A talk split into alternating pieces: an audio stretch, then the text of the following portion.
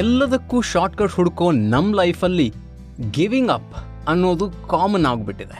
ಅಂದರೆ ಅರ್ಧಕ್ಕೆ ಬಿಟ್ಬಿಡೋ ಅನ್ಸೋದು ಆದರೆ ಸಕ್ಸಸ್ ಜರ್ನಿಯಲ್ಲಿ ನೆವರ್ ಗಿವ್ ಅಪ್ ಅನ್ನೋದೇ ವ್ಯಾಲ್ಯೂಯಬಲ್ ಸೀಕ್ರೆಟ್ ನಿಮಗೆ ಗೊತ್ತಿದ್ದು ಗೊತ್ತಿರದ ಸಕ್ಸಸ್ ಸೂತ್ರಗಳ ಜರ್ನಿಲಿ ಇವತ್ತು ನೆವರ್ ಗಿವ್ ಅಪ್ ಸೂತ್ರದ ಬಗ್ಗೆ ಮಾತಾಡೋಣ.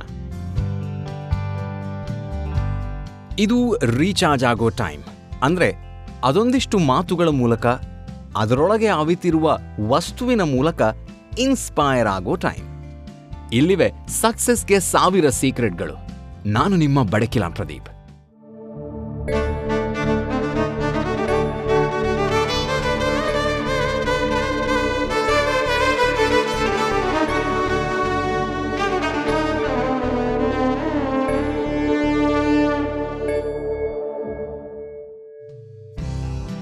ಸಕ್ಸಸ್ ಪಡೆದವರ ಸೀಕ್ರೆಟ್ಸ್ ಅನ್ನ ಬೆಂಬೆತ್ತುತ್ತಾ ಹೋದ ನಮ್ಗೆ ಸಿಕ್ಕಿದ್ದು ಒಬ್ಬೊಬ್ಬರದು ಒಂದೊಂದು ಡೆಫಿನೇಷನ್ ಗೆಲುವಿನ ಹತ್ತೋ ಹನ್ನೆರಡೋ ಸೂತ್ರಗಳನ್ನ ಪೋಣಿಸ ಹೊರಟವರಿಗೆ ಅರಿವಿಗೆ ಬಂದಿದ್ದು ಇದು ಪುಟ್ಟ ಪರಿಧಿಯಲ್ಲಿ ನಿಲ್ಲೋ ವಿಷಯ ಅಲ್ಲ ಅಂತ.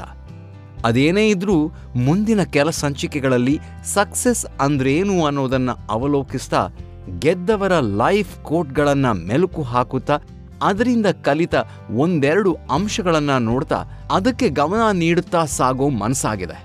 ಈ ಜರ್ನಿಲಿ ನಾವು ನೀವು ಸೇರಿ ಒಂದಷ್ಟು ಇನ್ಸ್ಪೈರ್ ಆಗೋಣ. ಅದೇ ಮಾತಿನ ದೋಣಿಯಲ್ಲಿ ವಿಹರಿಸ್ತಾ ಅದೊಂದಿಷ್ಟು ರೀಚಾರ್ಜ್ ಆಗೋಣ. ಇವು ಸಕ್ಸಸ್ನ ಸಾವಿರ ದಾರಿಗಳಲ್ಲಿ ನಾವು ಹೆಕ್ಕಿ ತೆಗೆದ ಕೆಲ ಅಮೂಲ್ಯ ರತ್ನಗಳಷ್ಟೇ. ಬನ್ನಿ, ಈ ಹಾದಿಯಲ್ಲಿ ವಿಹರಿಸೋಣ.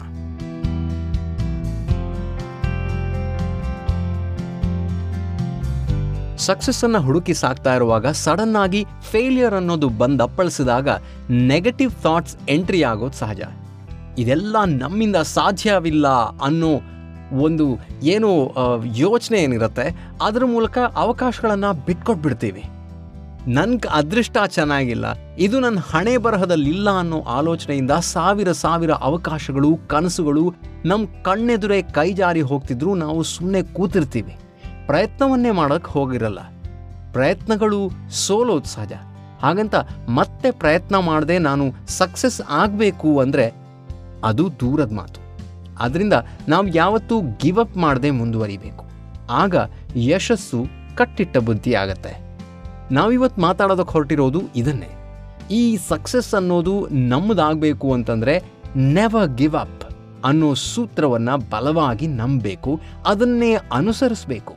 ಆಗ ಸಕ್ಸಸ್ ಅನ್ನೋದು ಯಾಕೆ ನಿಮ್ಮದಾಗಲ್ಲ ಹೇಳಿ.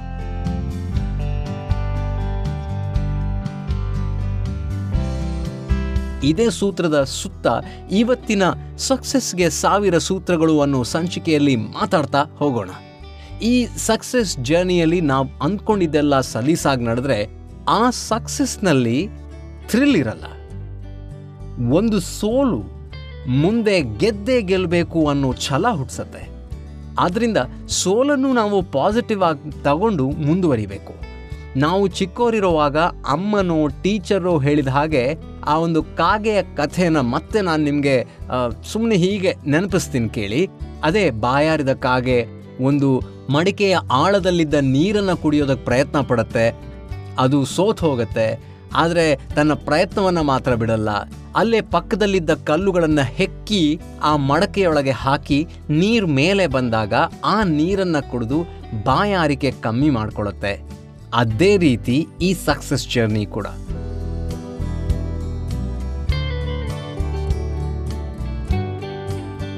ಆಗಲ್ಲ ಅನ್ನೋ ಹಂತದಿಂದ ಪ್ರಯತ್ನವನ್ನ, ಗುರಿಯನ್ನ ಮುಟ್ಟೋ ತನಕ ಬಿಡಲ್ಲ ಅನ್ನೋ ಹಠಕ್ಕೆ ಬೀಳಬೇಕು. ಕಷ್ಟ ಅಂತ ಅನಿಸೋ ಒಂದೊಂದು ಹಂತವನ್ನು ಕೂಡ ಮೆಟ್ಟಿ ನಿಂತು ಮುಂದಕ್ಕೆ ಸಾಗಬೇಕು. ಆಗ ಸಕ್ಸಸ್ ಅನ್ನೋದು ಸಲೀಸಾಗಿರುತ್ತೆ. ನಾವು ಯಾವುದೇ ಹೋರಾಟಕ್ಕೂ ಮುಂಚೆನೆ ಸೋಲನ್ನು ಒಪ್ಕೊಳ್ಳೋದು ಯಾವತ್ತಿಗೂ ಒಳ್ಳೆಯದಲ್ಲ ಆ ರೀತಿಯ ವ್ಯಕ್ತಿಗಳನ್ನು ಸಮಾಜ ಹೇಡಿ ಅಂತ ಕರೆಯೋದಕ್ಕೆ ಶುರು ಮಾಡುತ್ತೆ. ಆದ್ದರಿಂದ ಪ್ರಯತ್ನವನ್ನು ಮಾತ್ರ ನಾವು ಯಾವತ್ತಿಗೂ ಕೈ ಬಿಡಬಾರ್ದು. ಅದು ಎಂಥದ್ದೇ ಕಷ್ಟ ಬರಲಿ ಅದೆಷ್ಟೇ ಅವಮಾನಕ್ಕೊಳಗಾಗಲಿ ಪ್ರಯತ್ನ ನಮ್ಮದಾಗಿರಬೇಕು. ಅಷ್ಟೇ. ಅವಮಾನವೇ ಸನ್ಮಾನಕ್ಕೆ ದಾರಿ ಮಾಡಿಕೊಡುತ್ತೆ. ಅಲ್ಲದೆ ನಾವು ಅದೆಷ್ಟೋ ಬಾರಿ ಸೋಲಿನ ಪಾತಾಳವನ್ನು ನೋಡಿ ಗೆಲುವು ಅನ್ನೋದು ಮರೀಚಿಕೆ ಜೀವನವೇ ಇಷ್ಟು ಅಂತ ನಮ್ಗೆ ಅನಿಸುತ್ತೆ. ಆದರೆ ಅಲ್ಲೂ ನಾವು ಸೋಲನ್ನು ಒಪ್ಕೊಳ್ಬಾರ್ದು. ನನ್ನಿಂದ ಸಾಧ್ಯನೇ ಇಲ್ಲ ಅನ್ನೋ ನೆಗೆಟಿವ್ ಥಾಟ್ ಮನಸ್ಸಿನೊಳಗೆ ತೂರೋದಕ್ಕೆ ಬಿಡಬಾರ್ದು. ಅದು ಸಕ್ಸಸ್ನ ಅರ್ಥಪೂರ್ಣವಾದ ಜರ್ನಿಗೆ ಹಾದಿ ಮಾಡಿಕೊಡುತ್ತೆ.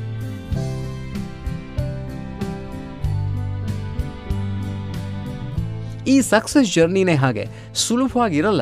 ಇಲ್ಲಿ ನಾವು ತಾಳ್ಮೆ, ಪ್ರಯತ್ನ ಹಾಗೆ ಕಠಿಣ ಪರಿಶ್ರಮದಿಂದ ಹೆಜ್ಜೆ ಹಾಕಬೇಕು. ಆಗಲೇ ನಾವು ಎಂಥದ್ದೇ ಕಠಿಣ ಹಂತವನ್ನು ದಾಟೋದಕ್ಕೆ ಸಾಧ್ಯ ಆಗೋದು. ಒಂದು ಕಥೆ ನೆನಪಾಗ್ತಿದೆ, ಹೇಳ್ತೀನಿ ಕೇಳಿ. ಒಮ್ಮೆ ಒಬ್ಬ ಯುವಕ ಒಂದು ಟೆಕ್ಸ್ಟೈಲ್ ಬಿಸ್ನೆಸ್ಸನ್ನು ಶುರು ಮಾಡ್ತಾನೆ. ತನ್ನೆಲ್ಲ ಬಂಡವಾಳವನ್ನು ಹಾಕಿ ಹುಮ್ಮಸ್ಸಿನಿಂದ ಅದನ್ನು ಶುರು ಮಾಡ್ತಾನೆ. ಅವನ ಕನಸು ದೊಡ್ಡ ಮಟ್ಟದ್ದೇ ಆಗಿರುತ್ತೆ. ಆದರೆ ಒಂದೆರಡು ವರ್ಷ ಕಳೆಯುತ್ತೆ.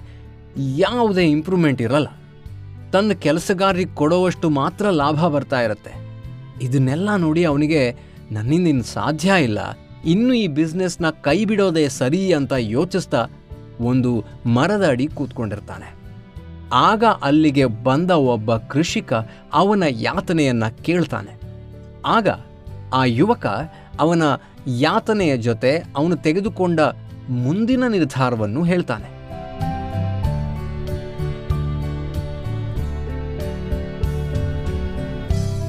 ಇದಕ್ಕೆ ಆ ಕೃಷಿಕ ಒಂದು ಮಾವು ಮತ್ತು ಬಿದಿರನ್ನ ತೋರಿಸಿ ಹೇಳ್ತಾನೆ. ಈ ಎರಡು ಮರವನ್ನ ನಾನು ಒಟ್ಟಿಗೆ ನೆಟ್ಟೆ. ಒಂದೇ ರೀತಿಯ ಪೋಷಣೆಯನ್ನು ಮಾಡಿದೆ. ಆದರೆ ಬಿದಿರಿನ ಮರ ಮಾತ್ರ ಯಾವುದೇ ರೀತಿಯ ಬೆಳವಣಿಗೆ ಕಾಣಿಸ್ಲಿಲ್ಲ. ಅದರಲ್ಲಿ ಏನೂ ಇರಲಿಲ್ಲ. ಅಂದರೆ ಮೊದಲ ಮೂರ್ನಾಲ್ಕು ವರ್ಷಗಳ ಕಾಲ ಒಂದೇ ರೀತಿ ಇತ್ತು. ಆದರೆ ಮಾವಿನ ಮರ ಮಾತ್ರ ಕೇವಲ ನಾಲ್ಕು ವರ್ಷಗಳಲ್ಲಿ ಹಣ್ಣು ಕೊಡೋದಕ್ಕೆ ಶುರು ಮಾಡ್ತು. ಎಲ್ಲರೂ ಅಂದ್ಕೊಂಡ್ರು ಈ ಬಿದಿರು ಇನ್ನೂ ಬೆಳೆಯೋದಿಲ್ಲ. ಇದರ ಪೋಷಣೆ ಮಾಡೋದ್ರಿಂದ ಇವನು ಇವನ ಶಕ್ತಿ ಹಾಗೆ ಸಮಯವನ್ನು ವೇಸ್ಟ್ ಮಾಡ್ತಾ ಇದ್ದಾನೆ ಅಂತ. ಆದರೆ ನಾನು ಮಾತ್ರ ಯಾವತ್ತಿಗೂ ಪ್ರಯತ್ನವನ್ನು ಬಿಡಲಿಲ್ಲ. ಅದರ ಪೋಷಣೆಯನ್ನು ಮಾಡ್ತಾನೆ ಬಂದೆ. ಕೇವಲ ಆರೇ ಆರು ತಿಂಗಳಲ್ಲಿ ಈ ಬಿದಿರಿನ ಮರ ನೂರು ಅಡಿ ಎತ್ತರಕ್ಕೆ ಬೆಳೆಯುತ್ತೆ. ಆಗ ಎಲ್ಲರೂ ಶಾಕ್ ಆಗ್ತಾರೆ. ಆದರೆ ಇಲ್ಲಿ ನನಗೆ ಗೊತ್ತಾಗಿದ್ದು ಒಂದು ವಿಷಯ. ಮೊದಲ ನಾಲ್ಕು ವರ್ಷ ಈ ಬಿದಿರು ತನ್ನ ಬೇರುಗಳನ್ನು, ಅಂದರೆ ತನ್ನ ಬೇಸನ್ನು ಗಟ್ಟಿ ಮಾಡ್ಕೊಳ್ತಾ ಇರುತ್ತೆ. ಮತ್ತೆ ಎತ್ತರಕ್ಕೆ ಬೆಳೆಯೋದಕ್ಕೆ ಆರಂಭಿಸುತ್ತೆ ಅಂತ. ಇದೇ ತತ್ವ ನಿನ್ನ ಬಿಸ್ನೆಸ್ಗೂ ಅಪ್ಲೈ ಆಗತ್ತೆ. ಆದ್ದರಿಂದ ಈ ಕೆಟ್ಟ ನಿರ್ಧಾರವನ್ನು ತೆಗೆದುಹಾಕಿ ಯಾವತ್ತೂ ಬಿಟ್ಟು ಬಿಡದೆ ನಿನ್ನ ಬಿಸ್ನೆಸ್ ಬೇಸನ್ನು ಗಟ್ಟಿ ಮಾಡಿಕೊಂಡು ಮುಂದುವರಿ. ಆಗ ಸಕ್ಸಸ್ ನಿನ್ನದೇ ಆಗತ್ತೆ ಅಂತ.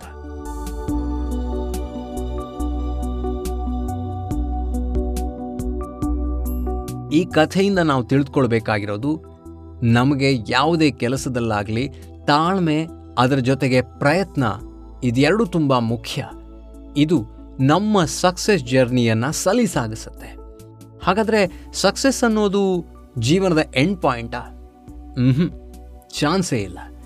ವಿಜಯ ಅನ್ನೋದು ನಮ್ಮದೇ ದಾಖಲೆಗಳನ್ನು ಮುರಿಯೋದು ಅಂತ ಹೇಳ್ತಾರೆ ಗೆದ್ದೋರು. ಈ ಮಾತನ್ನು ಪ್ರತಿಬಿಂಬಿಸೋರು ತುಂಬ ಜನ ಇದ್ದಾರೆ. ಆದರೆ ಥಟ್ ಅಂತ ನಮ್ಮ ನೆನಪಿಗೆ ಬರೋದು ಸಚಿನ್ ತೆಂಡೂಲ್ಕರ್.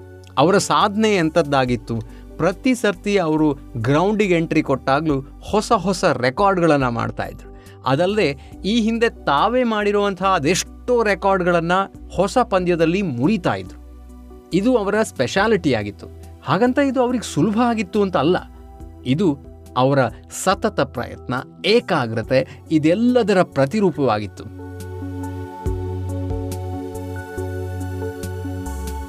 ಇಲ್ಲಿ ಪ್ರಯತ್ನ ಇಲ್ಲದೆ ಸಕ್ಸಸ್ ಚಾನ್ಸೇ ಇಲ್ಲ ಅನ್ನೋದನ್ನ ನಿರೂಪಿಸ್ತಾರೆ ಅವರು. ಇಂಥ ಅನೇಕ ಉದಾಹರಣೆಗಳನ್ನು ನಾವು ನೋಡ್ತಿರ್ತೀವಿ.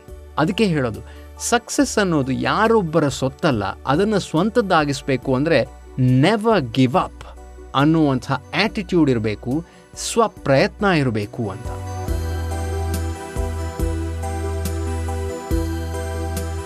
ಇಲ್ಲಿಗೆ ಇಂದಿನ ಈ ಸೀಕ್ರೆಟನ್ನು ಹೇಳಿ ಮುಗೀತು. ಆದರೆ ಒಂದು ವಿಷಯ ಹೇಳ್ತೀನಿ ಕೇಳಿ. ಇದು ನಾವೆಲ್ಲರೂ ನೆನಪಿನಲ್ಲಿಟ್ಕೋಬೇಕಾಗಿರೋದು.